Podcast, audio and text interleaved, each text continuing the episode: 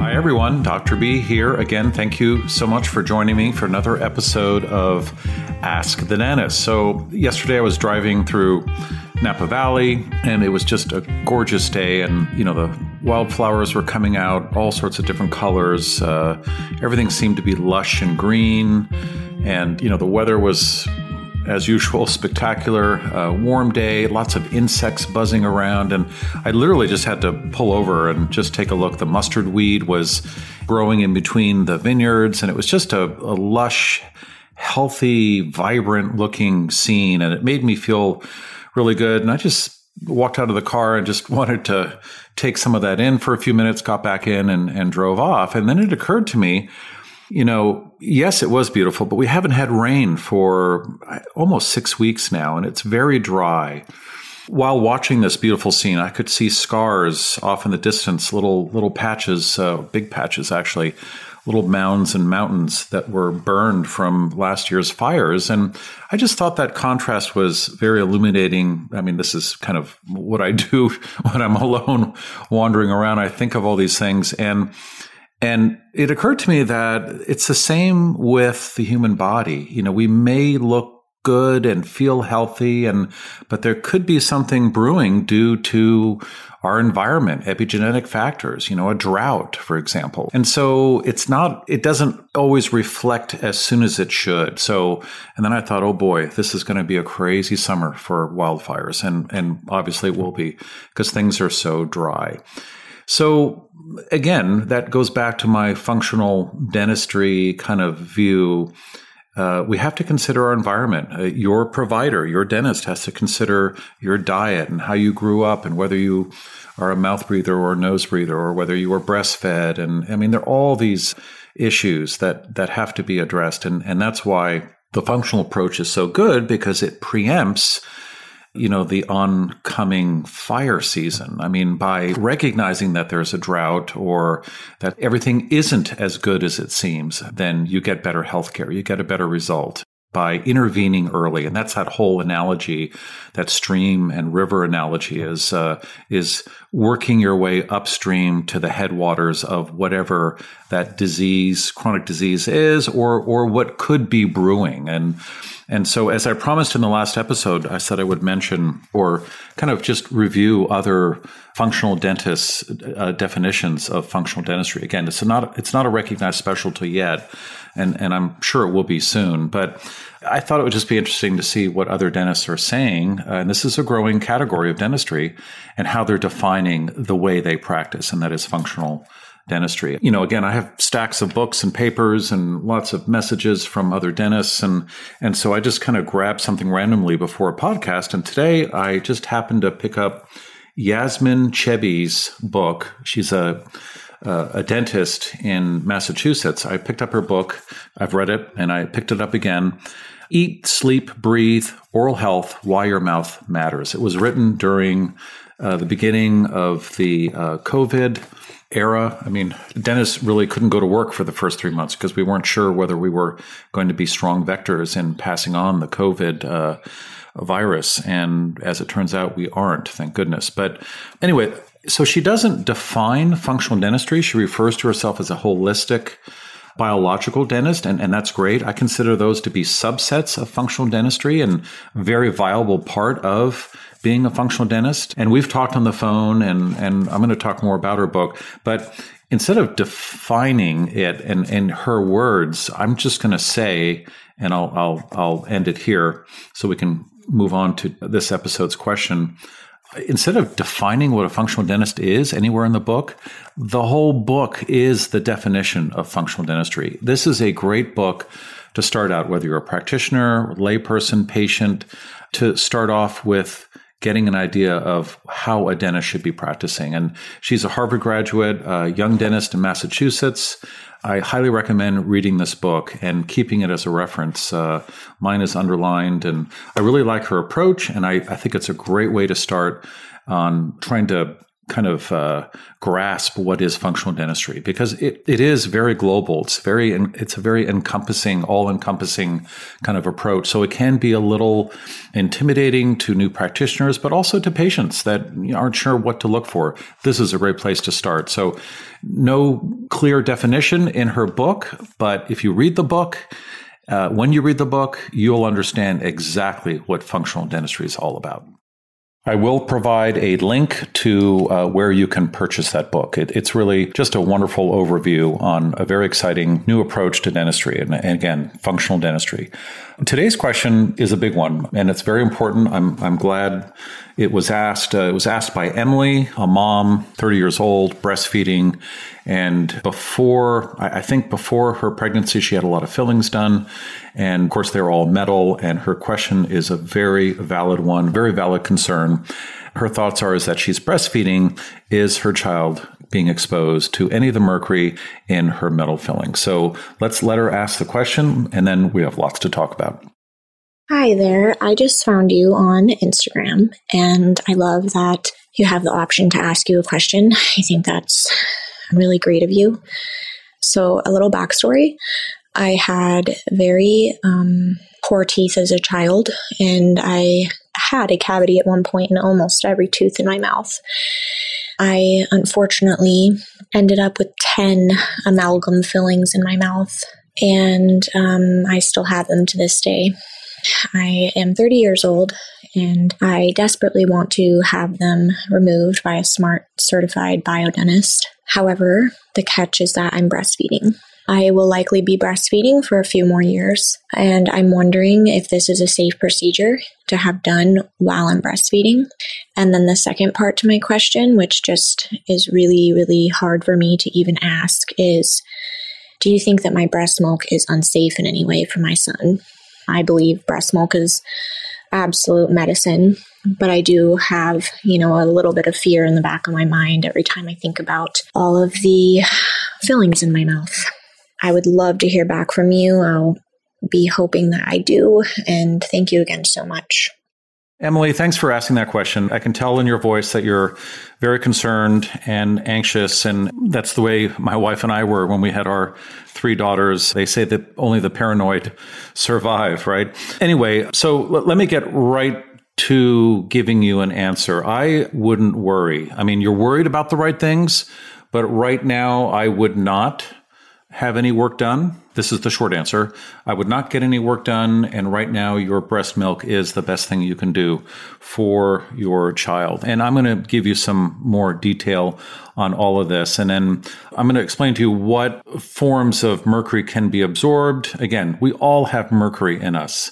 Even before industrial times, there was mercury in the air. A lot of that actually came from volcanoes. Uh, it was naturally present in our air and in our environment. I, I, did not know that actually, but it makes sense. I mean, there's fluoride. There, there are all these substances. A lot of them are toxic that are, are already here. There's ambient radiation that we're exposed to just by walking on the ground. Um, but of course, we've added to that burden by quite a bit. So I'm going to explain where, what forms you need to worry about and where they can be found so that while you're breastfeeding, you can be careful.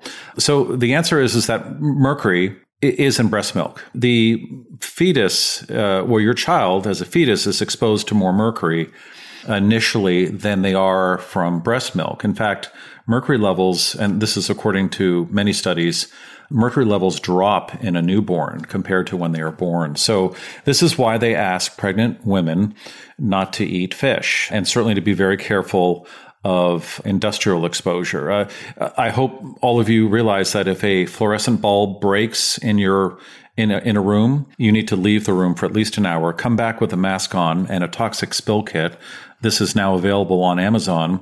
Open all the windows, put a fan in there.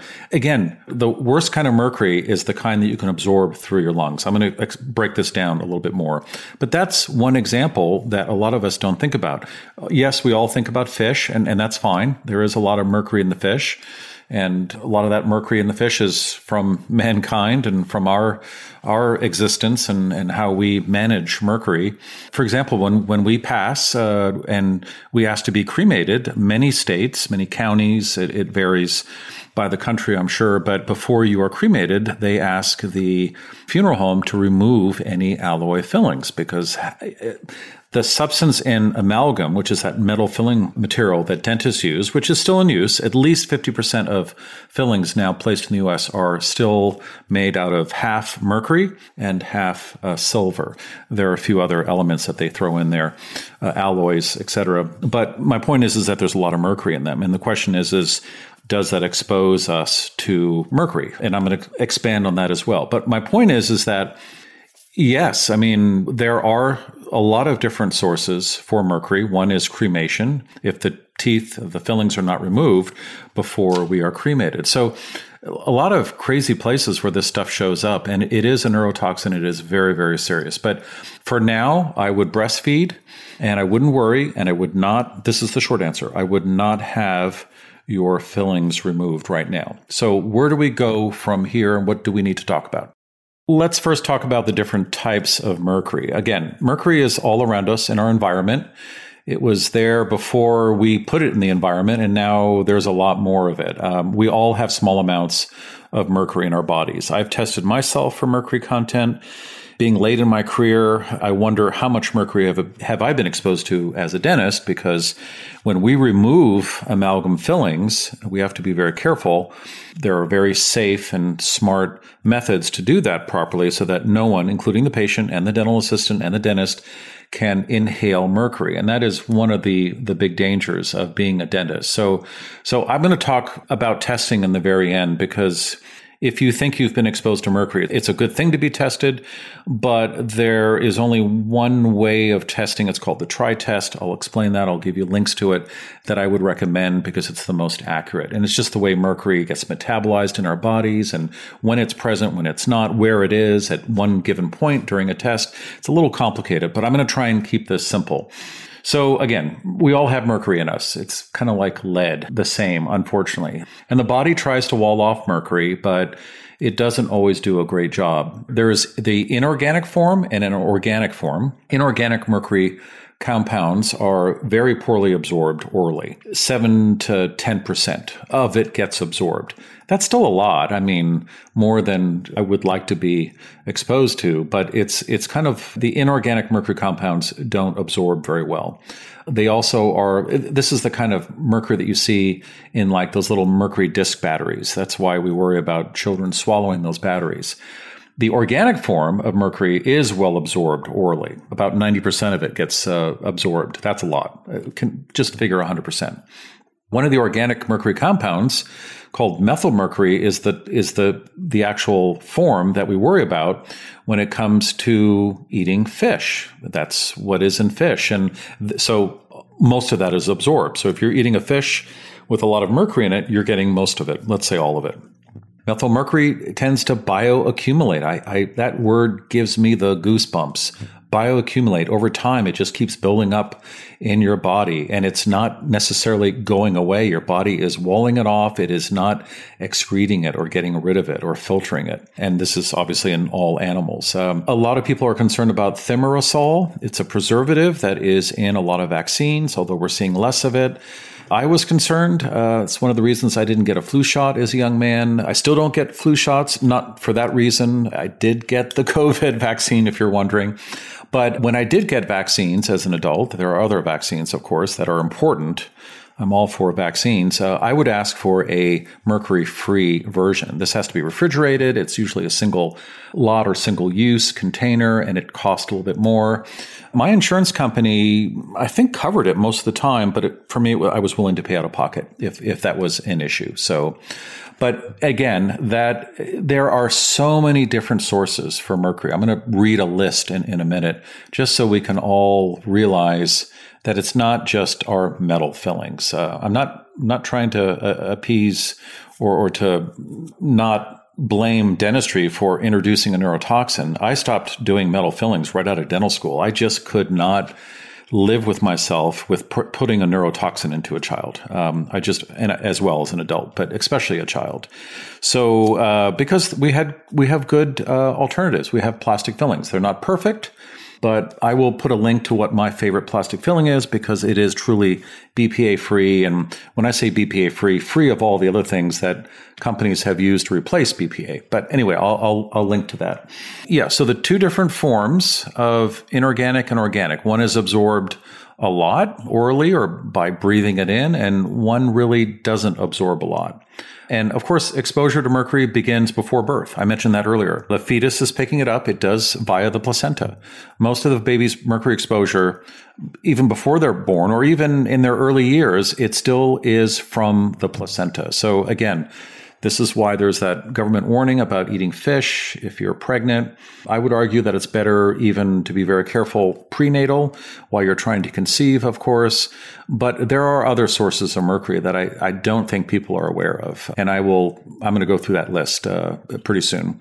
So, mercury in human milk, let's talk about that. Mercury does get into the breast milk, among many other things. Uh, I was doing some research for the oral microbiome. Uh, the oral bacteria from a mom does get into breast milk. Doesn't seem to be a problem at this time, but there are a lot, my point is is that there are a lot of things that do get into breast milk, and but the amount of mercury in breast milk is not really an issue. It's not expected to be a problem. And there are a lot of studies. I will put a few in. Uh, it seems that women that live near mining regions, and, and one of those regions is the Bay Area. In fact, the during the gold rush in the 1849 1850s a lot of mercury elemental mercury was being used to extract gold from after it had been mined and a lot of that flowed into all the rivers and tributaries of those rivers that all led to the San Francisco Bay Area through the Sacramento River and out into the ocean. And for a long time, that was thought to be one of the reasons why we have such a high breast cancer rate here in the Bay Area, but there are other factors as well that have since been discovered. But anyway, so yeah, I mean, there are a lot of studies that that actually measure how much mercury is in the breast milk in these regions all over the world, including the U.S., Africa, uh, South America, Asia. And there doesn't seem to be a big issue. Yes, it's there, but somehow it doesn't lead to any developmental issues. And of course, these are just studies. But What's interesting is there's one study that shows that even though there's mercury in breast milk in the study of the, of the moms, the kids that were breastfed, as opposed to the kids that were not breastfed, all turned out much better. I mean, much stronger, smarter, healthier, better immune systems, developed better. And so, my point there, I think the point of the study is that breastfeed, absolutely breastfeed. Don't worry about what's in your breast milk. It turns out that that supersedes any other issues of toxins that are found in breast milk. And there, toxins do appear in breast milk, but just breast milk itself, as you insinuated in your question, is an amazing natural thing that allows our kids to thrive. So keep breastfeeding and don't worry about all the metal fillings you've had done. But as I'm going to explain now later in a few minutes, don't have your metal fillings removed. And I'm going to explain why. So I can completely understand, Emily, why you're concerned because those metal fillings should concern you. But in this case, I would keep breastfeeding. There's another study. It was a 2004 review on mercury and lead during breastfeeding. And this is interesting. It noted that cow's milk based formulas, so this is, we're talking about formula, but it's based on milk from a cow, that they actually pose a greater risk of infant exposure of your child exposure to neurotoxic substances and, and other toxins. Isn't that amazing? I mean, so keep breastfeeding if you can. If you if you're a mom that can't breastfeed, really make sure you're giving a very good, clean, safe formula to, to your child. I'm, I'm sure that exists. I know that my oldest daughter found a formula in Germany that she augmented with, and, and that was, um, again, leave it to the EU to come up with a very safe, clean baby formula. So, anyway, so it's the mother's diet that appears to be by far the primary source of mercury in breast milk. So, again, that's why the fish warning exists. Studies have shown much higher levels of mercury in breast milk of mothers who eat large amounts of fish. We, we know this, it's been measured, and the number actually is that the level of mercury is about one third of the level of the mercury in the mother's blood. So, you know, before you are thinking of having a baby, maybe get measured. I'm going to talk about that test in a moment. The amount of mercury that reaches the milk, again, milk, it doesn't, the milk is made by glands in the breast and then it's expressed. And the amount of mercury that is in mother's milk is depends on the form of, of the mercury. We talked about inorganic and organic. Inorganic mercury compounds, they enter the milk or they're present in the milk readily, but they're poorly absorbed by the baby. So that's one form that I wouldn't worry about. The form that you need to worry about is the organic mercury. This does not enter the milk easily. That's good news. But the small amount that is present in, in breast milk is easily absorbed by the baby. So there you have it. One form gets absorbed readily, but it's not that dangerous. The other form is easily absorbed, but uh, it does not enter the milk easily. It does. It's not as present in in breast milk, but it is easily absorbed. So that's a little bit of of good news. Studies have shown that mercury levels in breastfed babies are highest right after birth. Again, I mentioned this earlier. I think they decline significantly, two to three, four months after age. So again their exposure is while the baby is in your in your tummy, in the the fetus. So that is important to realize. Again, keep breastfeeding. This is the best thing you can do. Next, we're going to talk about amalgam dental fillings. I'm going to give you a little preview or review of that. And then I'm going to talk about all the other sources that you have to be concerned about. And unfortunately, it is a very long list. So, as I mentioned earlier, a amalgam filling, this is the silver gray filling that many of us get when we see the dentist, unfortunately, half of that is made out of mercury. And what kind of mercury is it? It's the kind that does not enter the breast milk easily, but it's the kind that is easily absorbed by the baby. So it's organic mercury. So amalgam fillings are a little bit of a concern. However, there are a lot of studies. Uh, there's a German study. It found that during the first week after birth, the amount of mercury in mother's milk was associated with the number of silver fillings. So there was a direct correlation there. A lot of fillings means if mom has a lot of fillings, there is an increased amount of mercury in the breast milk. At two months, though, the amount of mercury breast milk was much lower and associated with the mother's fish consumption. So Remember that if you keep eating fish while you're breastfeeding, that is an issue, probably a greater issue than how many fillings you have in your mouth. I'm just trying to give you some kind of a balanced uh, view of all of this. There are some studies that have found similar correlations between amalgam fillings and mercury levels. I think we can all agree on that. I've read so much of this research, and just to cut to the chase right now, I do recommend removing amalgam fillings, but there's a lot of caveats to that. But there's another German study in 1990. Again, these are kind of older studies. Uh, I'd like to see newer studies on this. It found no correlation between the total surface area of the mother's amalgam or uh, uh, the number of fillings. And again, it, it is based on surface area because that's how the mercury is vaporized by the grinding on these uh, surfaces of metal fillings. If they're tiny little metal fillings, you're not going to get much that gets vaporized, or it can also be vaporized through acidic drinks like sodas, but it's mostly from grinding and chewing on these surfaces. Big, large metal fillings, you know, if it's a percentage, a large percentage of the biting surface of the tooth, you are actually inhaling some organic mercury compounds. Uh, that goes for all of us. But again, the study basically says that you know, there was no correlation between the total source surface area of mother's amalgam dental fillings and mercury. And, and they checked amniotic fluid, maternal blood, plasma, uh, newborn blood, and also breast milk. So Interesting, right? So I don't think we're talking about very dangerous levels. Again, I'd love to not see it there, but you know, again, back to formula as opposed to breast milk, how long you breast uh, breastfeed for.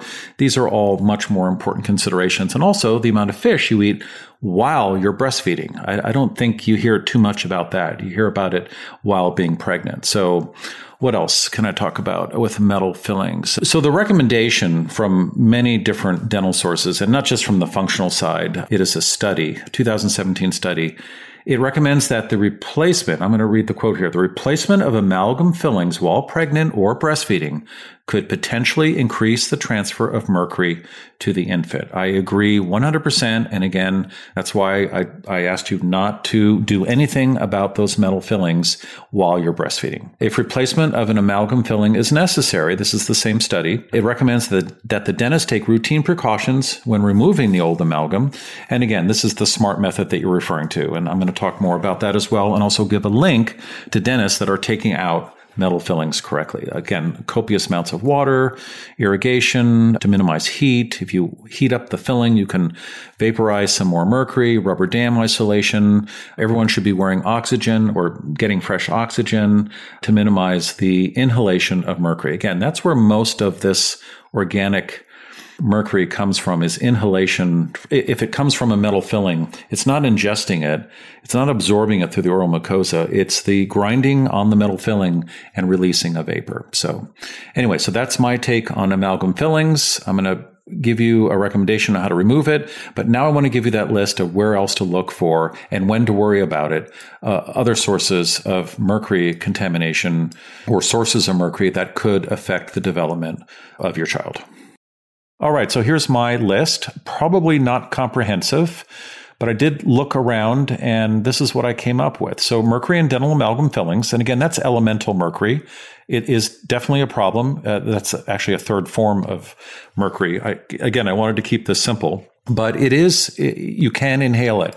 And once it's inhaled, it gets into the bloodstream and it, get, it can get to the brain and, and it is a problem. And again, that vapor is caused by grinding on your metal fillings, chewing, and of course the surface area, how large the surface area, the biting surface area of that filling, that determines the amount of vapor that you're breathing in. And again, it may not be a lot for each time that you chew, but remember, those fillings can last 20, 30 years. It's that bioaccumulation you have to worry about. Mercury circulates in the environment naturally. There are ambient levels. Uh, we've made it worse, certainly, with for example, coal burning plants but there is an ambient amount of mercury, and this is the planet degassing, uh, I would call it. Uh, for example, a volcano, and that's the that's the one that really surprised me.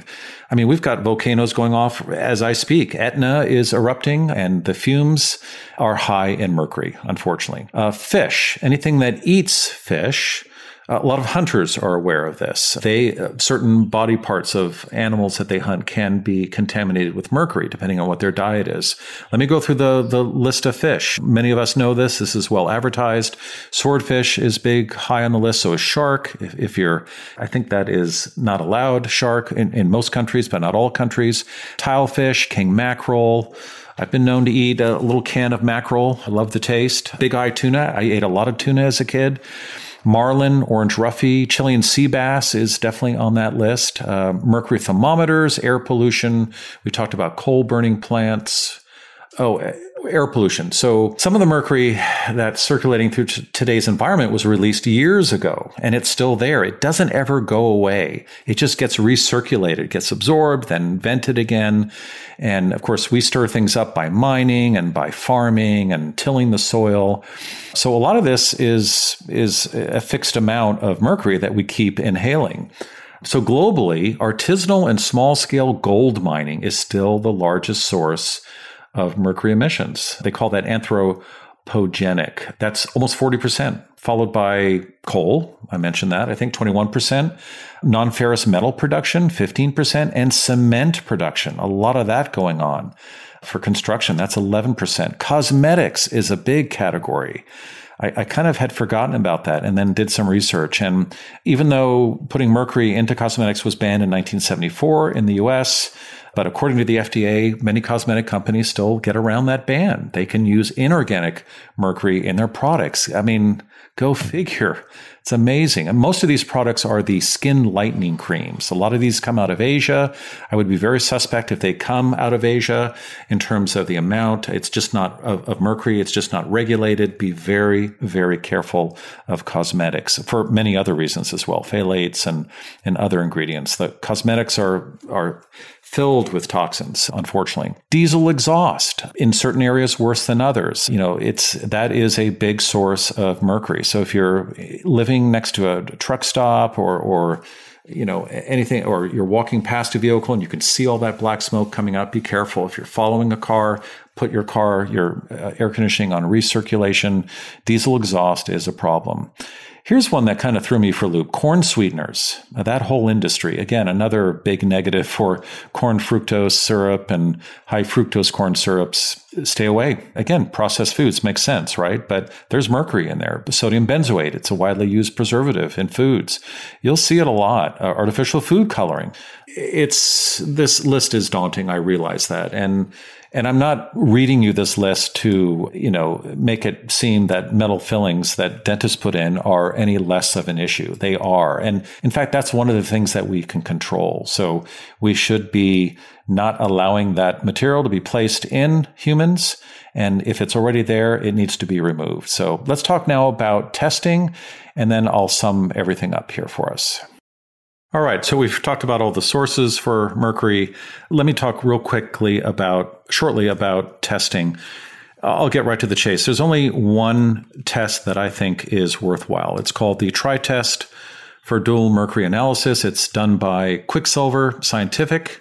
I think they're in Boulder. FYI, they cannot send out to all states but it's worth trying to get this test. So if you're a mom to be, if you're before preconception, if you think you have a lot of mercury exposure, I think it's a good idea to get tested. If you're a dentist, uh, before you start doing a lot of clinical work, get tested, get a baseline, and then test yourself every 10, 15 years, depending on what what you think your exposure is to mercury. I've been tested. Uh, I was very pleased with the results told me that I was removing uh, the amalgams correctly in a safe manner. Uh, after 35 years, it really worried me. This uh, again, I researched this for over two years. This by far is the best test. It's a uh, three tests in one, real short, real quickly. It tests uh, blood, hair, and urine, and it does that because mercury is in many different places in the body at different times. So it's a real snapshot of what your mercury exposure has been and what your body's trying to do with it. And it's a it's a very sophisticated test. Uh, I would stay away from challenge testing. It makes me a little bit nervous. It does release a lot of the mercury and as well heavy metals into your system. And certainly you don't want to do any challenging any challenge testing when you're pregnant or if you're breastfeeding. That would be another source of of mercury. So uh, uh, forgot to put that on the list, right? Anyway, so uh, I will put a link in the show notes for the Quicksilver test. It is worthwhile. And one last item. Again, I apologize. Mercury is a very very complicated topic in dentistry. If you're going to get them removed, and Emily, you, you uh, know about this method already, I would not let a general dentist or any dentist remove your metal fillings. When it's the right time to do it, do it properly. I would recommend seeking out a member of the International Academy of Oral Medicine and Toxicology. It's the IAOMT. They have a method, which is the safest method to remove metal fillings. It's called SMART. It stands for the Safe Mercury Amalgam Removal Technique. And I will put that in the show notes. I'm not going to say much more about that, except that it's the only way to go. And even if you have one little metal filling, do it right. So, in summary, Emily, again, thanks for hanging in there. I hope I was able to relieve some of your anxiety. Keep breastfeeding. I hope I convince you that that right now is the best thing you can do and that you really don't have anything to worry about. Your breast milk is fine and it's going to do wonders for your little your little child. So uh, keep doing that. Have them removed after you've done breastfeeding. And if you're a mom or thinking about becoming a mom, try and address all these things if you can beforehand, uh, and that goes for any kind of dental work. Uh, it will it will make things easier for you during pregnancy and certainly when it comes time to give birth. So, again, thank you so much for hanging in there with me on on this episode. Mercury poisoning. It was a great question. I think it's something that really needs to be discussed and and often. And you know, it's funny. I mentioned driving through Napa Valley at the beginning of this episode. I just realized that, and I really didn't mean for for it to connect anything later on in this podcast, but now I'm thinking you know, that was in a way an analogy for, you know, just all, seeing all that beauty, that natural beauty. And I guess my point is, is that there's always something underlying thing that could take all that down. And, and Mercury certainly is one of those things. So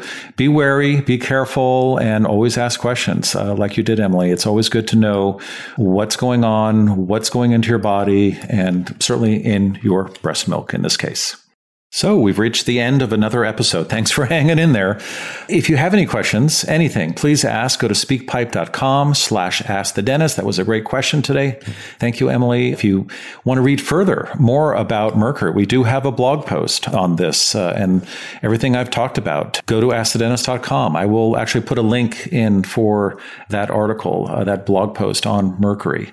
And uh, certainly, if you are looking for a functional dentist, for someone that can address these questions, not every dentist will will be able to give you an answer on breast milk and the mercury content in breast milk. It's something that you know is really not taught in dental school. And yes, many dentists will get it through continuing education.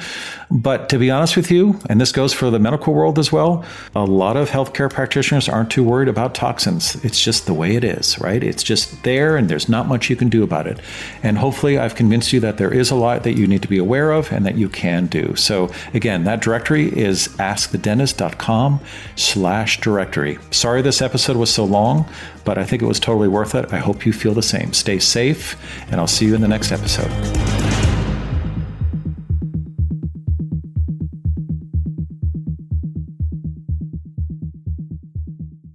Hi, everyone. I hope you enjoyed this week's episode. Just a reminder that this podcast is for educational purposes only. This podcast is not a substitute for professional care by a dentist, doctor, or other qualified medical professional. This podcast is provided on the understanding that it does not constitute medical or other professional advice or services. If you're looking for help in your journey, seek out a qualified medical practitioner. If you're looking for a functional dental care provider, you can visit askthedentist.com slash directory and search our Find a Dentist database.